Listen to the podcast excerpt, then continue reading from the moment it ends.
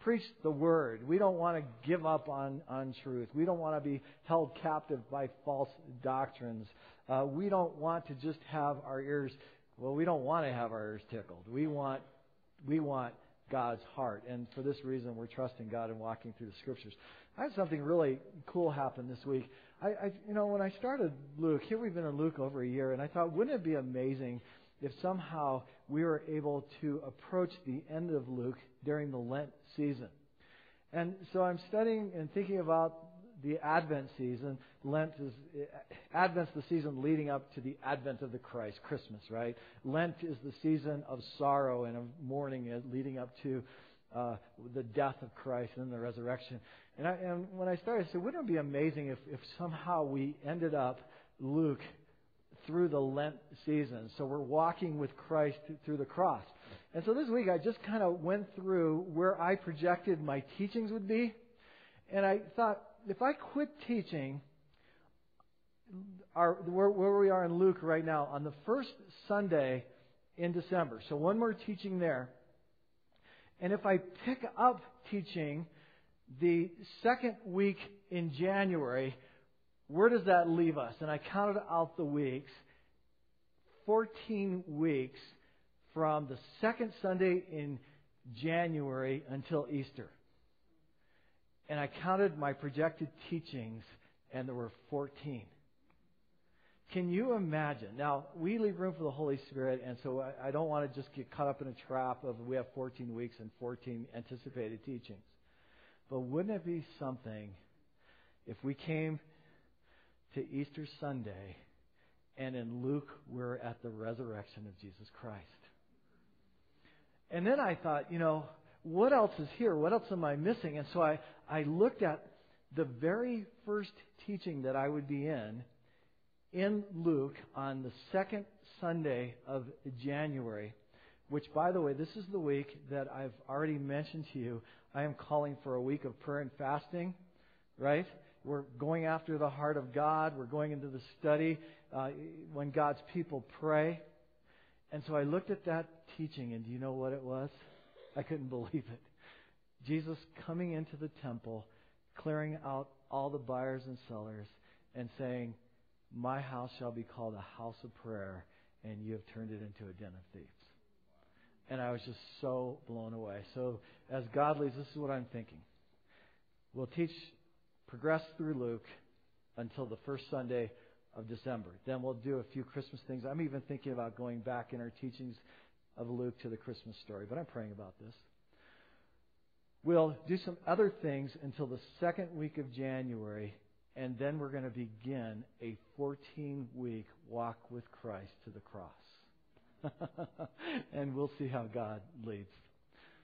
Let's pray. Prepare your hearts to receive from God's word this morning. Lord, you are so faithful. We've sung about that already.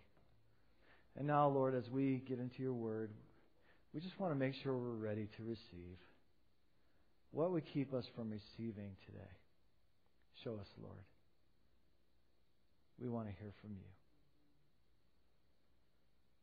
Maybe some are carrying a burden for somebody else, for a situation in our world, for an event that transpired during the week.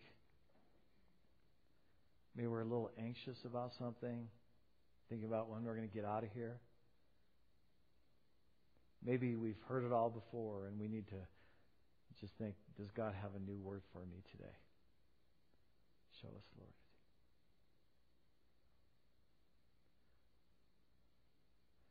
Now teach us from your word. Thank you, Holy Spirit. You are the teacher. In Jesus' name, amen.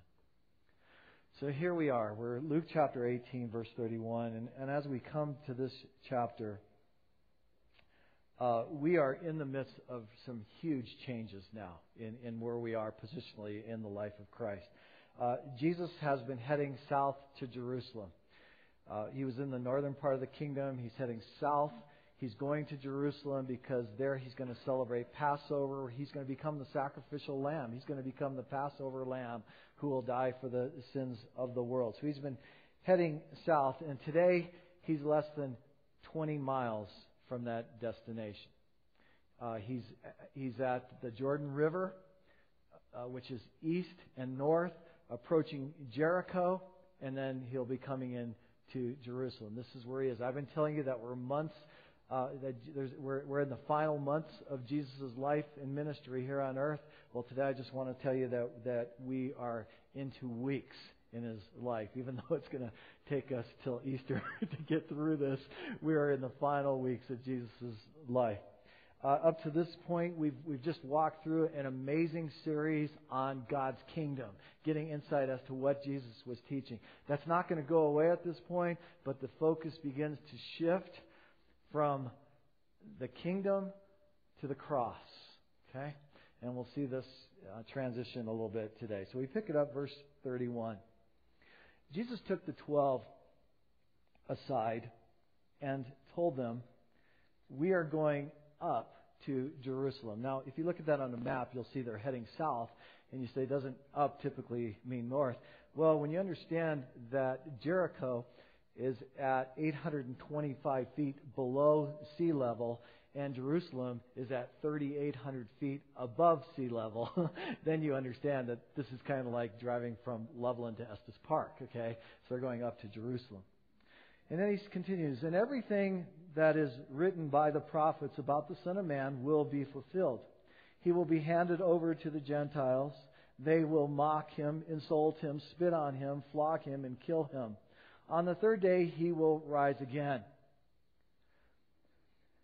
The disciples did not understand any of this. Its meaning was, and what's that word in your Bible? Hidden. Its meaning was hidden from them, and they did not know what he was talking about.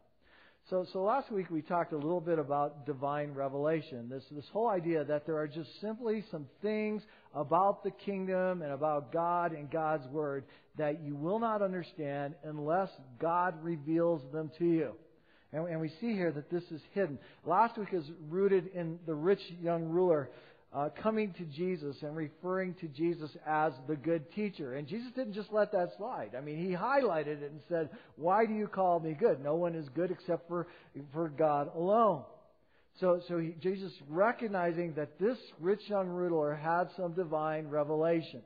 We, we went on with the time when Jesus asked the disciples, Who do men say that I am? And uh, Peter said to him, You are the Christ, the Son of the living God. To which Jesus replied, Blessed are you, Simon, son of Jonah, for this was not revealed to you by man, but by, by my Father in heaven. And so today, here we are, we see that the disciples are hearing something. In fact, this isn't the first time they've heard it, it's the third time in the Gospel of Luke alone up till now that Jesus has talked about his impending death and resurrection, and the disciples don't get it. It's not because they're slow, it's frankly because it's been hidden from them. They haven't had this revelation yet. Now, just jump ahead for a moment. Later on in Luke to chapter 24, verse 45. And what do we see there? It says, then Jesus opened their minds so they could understand the Scriptures. And what specifically? Well, look what it says. The Christ will suffer and rise from the dead. So now they get it. And I'm amazed how many writers just want to make fun of this and talk about how dense the disciples are and they don't understand when, when that's not the reality here. In chapter 24, it's revealed to them. In chapter 18, it's hidden from them. We're talking about divine revelation that's going on here. Okay? Now, honestly, there's a little bit of prejudice. Yes, I have to agree. Because everyone uh, among the Jews who were educated in the scriptures knew the prophecies about Jesus ruling. For example, they knew Isaiah 9 7. In fact, would you read this with me? This is a great Christmas uh, passage. It's on the screen. Let's read this together. Of the increase of his government and peace, there will be no end. He will reign on David's throne and over his kingdom, establishing and upholding it with justice and righteousness from that time on and forever. So they love the part about the ruling Messiah, okay? But what they missed were verses like Isaiah 53 3. Let's read these verses together, or this verse together.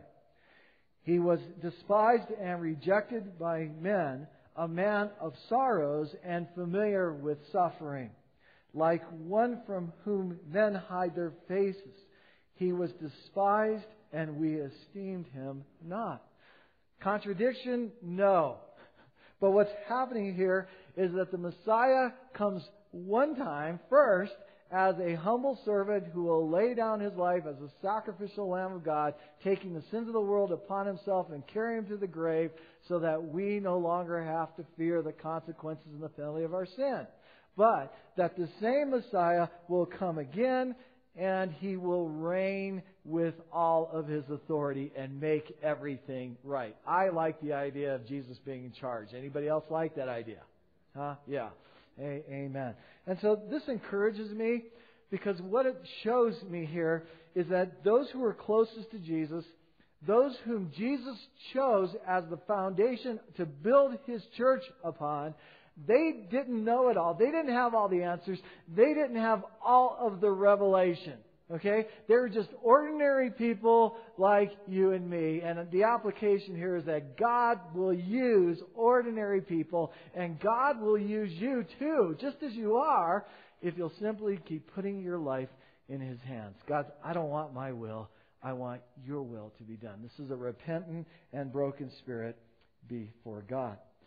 Also, another thing I notice here is that we need to recognize that there are simply some things about the faith that you won't understand, I won't understand, nor will the people we're trying to share these things understand unless God opens their hearts and their minds and their eyes and their spirits to understand them.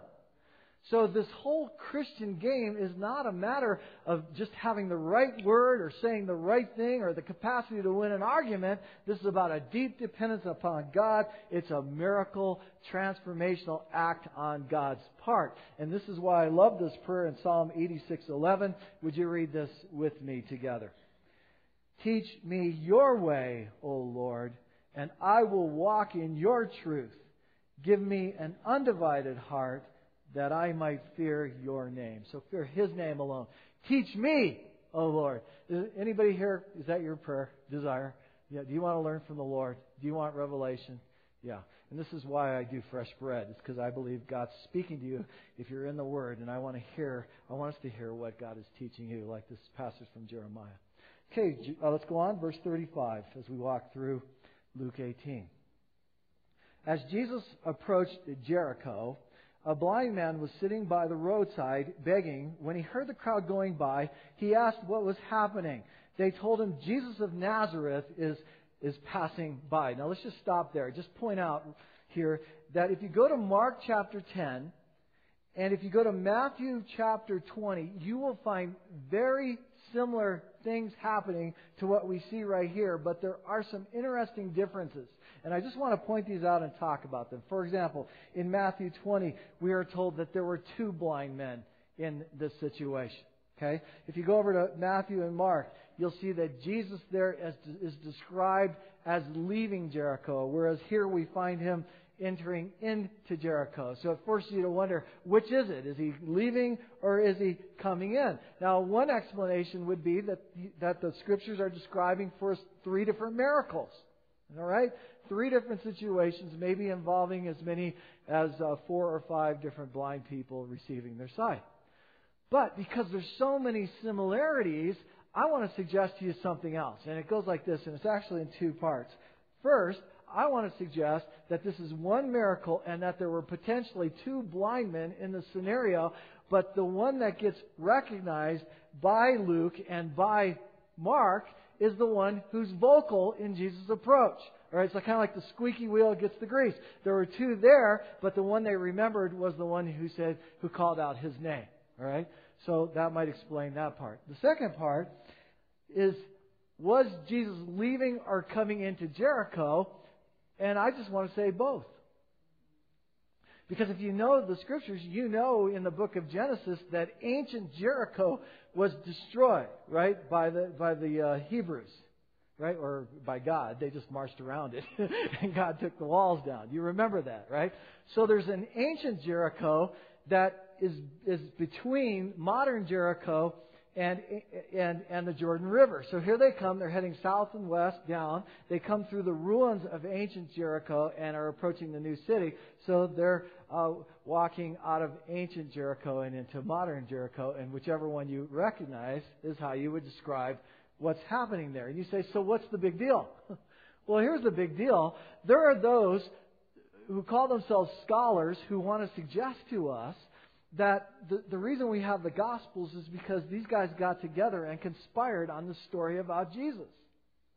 Okay, they sat down, they said, yeah, let's, uh, let's really build this thing up and see, see where it goes. But because there are these little differences, it shows that each of these accounts of the Gospels were written at different times as people gave the perspective from which they saw it and they heard it. So the thing that people want to use to say the Scriptures aren't valid are the very thing that defends Scriptures. Okay? There was no cooperation going on here. They just wrote as God inspired them. All right. Um, verse 38. So this blind man called out, Jesus, son of David, have mercy on me. Uh, the, the term son of David is a term that's used to describe the Messiah. This blind man knew who Jesus was and he knew what Jesus was capable of. You know the prophecies that we've used as Jesus' mission statement uh, from Isaiah 61 and Luke 4, where Jesus said this as he stood up and read in the temple. The Spirit of the Lord is on me because He has anointed me to preach good news to the poor. He has sent me to proclaim freedom to the prisoners and recovery of the sight to the, the blind. So this, this blind man knew who Jesus was and he knew what he was capable of. This guy can heal me. Verse 39. Those who led the way rebuked him and told him to be quiet. But he shouted all the more. And I just have to say, good for you, blind man. He shouted all the more, Son of David, have mercy on me. Boy, the disciples just keep wanting to block people from getting in. We saw they wanted to block the children you know, a few weeks ago, we saw that they wanted to, to, to send home the 5,000 and, and would have prevented the miracle of feeding 5,000. They wanted to send home the Canaanite woman who received a great miracle from God. And here's this blind man who needs help, and they're rebuking him. It's because they, they are holding on to that first prophecy that Jesus is going to establish his throne. So they're like, we've got to get to Jerusalem because it's in Jerusalem that Jesus will rule. And these people are just getting out, getting in the way. They're keeping us from achieving our goals. And so I see two applications here. The first application is this how tragic it is when we get so caught up in doing what we think is God's business that we miss the opportunities along the way. Did you hear that? God help us to see the opportunities along the way. Jesus always does miracles along the way. He's heading to Jerusalem, but it's along the way that things happen. T.D. Jakes has a great teaching called Along the Way, and it's about the miracles of Jesus. The second application is this go after Jesus with everything you've got. Regardless of what other people are saying, just go after Jesus. And they may rebuke you, they, they may call you a fanatic, but go after Jesus anyway because Jesus has a special touch just for you. And others may not understand it, they may not get it, but don't let that prevent you from receiving all that Jesus has for you. Amen? Yeah, there we go. Verse 40. Jesus stopped and ordered the man to be brought to him. When this blind man came near, Jesus asked him uh, this question. I just have to laugh every time. You know, a blind man comes up to you, and the first words out of your mouth, you're capable of miracles. What do you want me to do for you?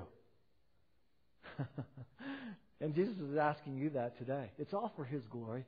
What do you want Jesus to do for you? And I think sometimes in the saying is the unleashing of the miracle. What do you want Jesus to do for you? I ought to just stop here and just give you a moment. Jesus is asking you the question What do you want me to do for you?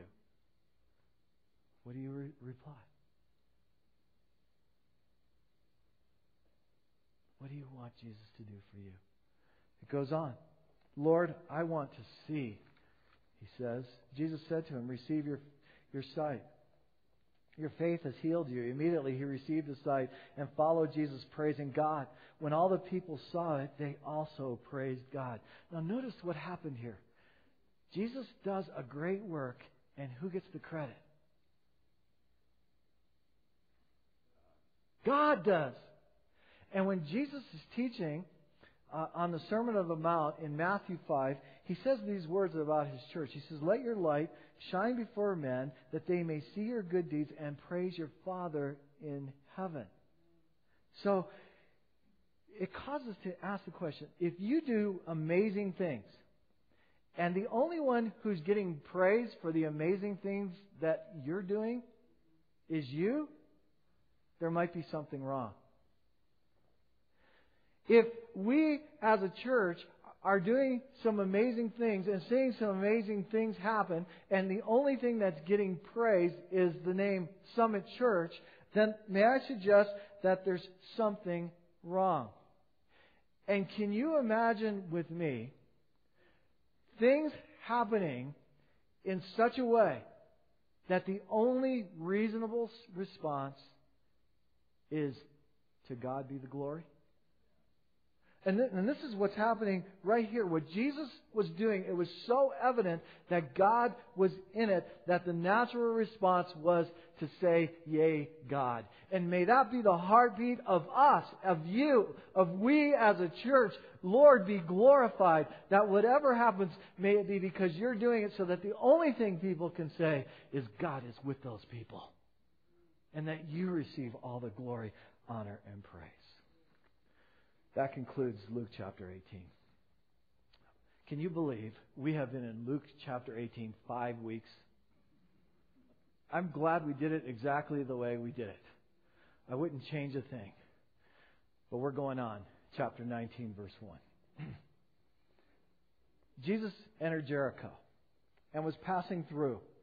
A man was there by the name of Zacchaeus. He was a chief tax collector and was wealthy. We love Zacchaeus, don't we? The kids in Sunday school love Zacchaeus. I still remember songs about Zacchaeus. Zacchaeus was a wee little man, and a wee little man was he. He climbed up in a sycamore tree, a wee little man. What? To see what he could see. All right, yeah. We, wow, you guys know the song. It's, it's, it's great. Well, a few weeks ago, I, I, brought up the point that the terms tax collector and worst sinners, these terms are synonymous. But here, Zacchaeus is described as a chief tax collector, so do you suppose that makes him a chief worst sinner? Yeah, I would say so. So we can all relate to this guy, right? a chief worst sinner. I mean, come on. These guys were notorious, the, the tax collectors, for collecting more taxes than were required because the more they could get, the more they could keep. They were getting rich off the backs of their own people. They were traitors. They were the fellow Jews who were working for Gentiles, trading their own people, getting rich on the backs of fellow citizens. This is who we're talking about here. And the money they were collecting for the Romans was being used to set up altars to false gods Okay, this is why these guys are considered the, the, the worst of sinners. But did you know the name Zacchaeus means righteous one? And this guy's everything but righteous. He has the right name. And this is who we're talking about. Verse 3. He wanted to see who Jesus was. Now look at that. He wanted to see who Jesus was. Do you get the impression that he knows Jesus at all? He knows something about him, right? But he wants to see this Jesus. He wants to see who Jesus was. But being a short man, he could not because of the crowd. So he ran ahead and climbed the sycamore tree to see him since Jesus was coming his way. Now, a couple of things here. First, men in this culture don't run. Secondly, men in this culture don't climb trees, especially rich men don't run and they don't climb trees. But here's a rich man running and climbing trees. Remember what Jesus said in the teaching a few weeks ago? Anyone who will not receive the kingdom of God like a small child will never enter into it. Could we be getting a glimpse into the heart of Zacchaeus at this point of him receiving Christ as a small child? Running and climbing trees.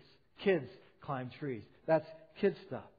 The reason there's this huge crowd is because Jesus' following is getting just major at this point. It's going to change in a bit. But we pick it up now, verse 5. When Jesus reached the spot, he looked up and said to him, Zacchaeus, come down immediately. I must stay at your house today. So he came down at once and welcomed him gladly. So here, Zacchaeus wants to see who Jesus is, and Jesus is calling Zacchaeus by name, Zacchaeus, come down. Do you realize where Jesus is coming from, heading north, coming through Samaria, heading toward Jerusalem, he had to go out of his way to get to Jericho? There were shorter routes. I believe he came to Jericho because the Spirit was leading him to Zacchaeus. And though Zacchaeus thought that he wanted to know who this Jesus was, what he didn't know is that this Jesus knew who Zacchaeus was.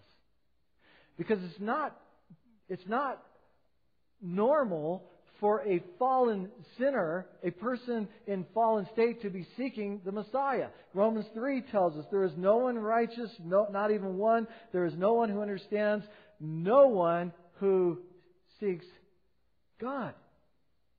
It's the reality that in our sin we want to hide. Adam and Eve, when they ate the forbidden fruit, they hear the footsteps of God coming through the garden, and the first thing they do is they run and hide, as if you can hide from God. But God came looking for Adam and Eve. And Jesus comes looking for Zacchaeus. In fact, if you jump to the, ahead to where we're going to conclude today, to verse 10, Jesus says this about himself For the Son of Man came to seek and to save what was lost. We don't know all the details that led Zacchaeus to this moment or who all was involved, but that's not the point. Instead, what we need to do is rejoice that we have a Savior who seeks out those who are desiring a change in their lives and a change in their circumstances. And this is the spirit of Zacchaeus. There has to be something more.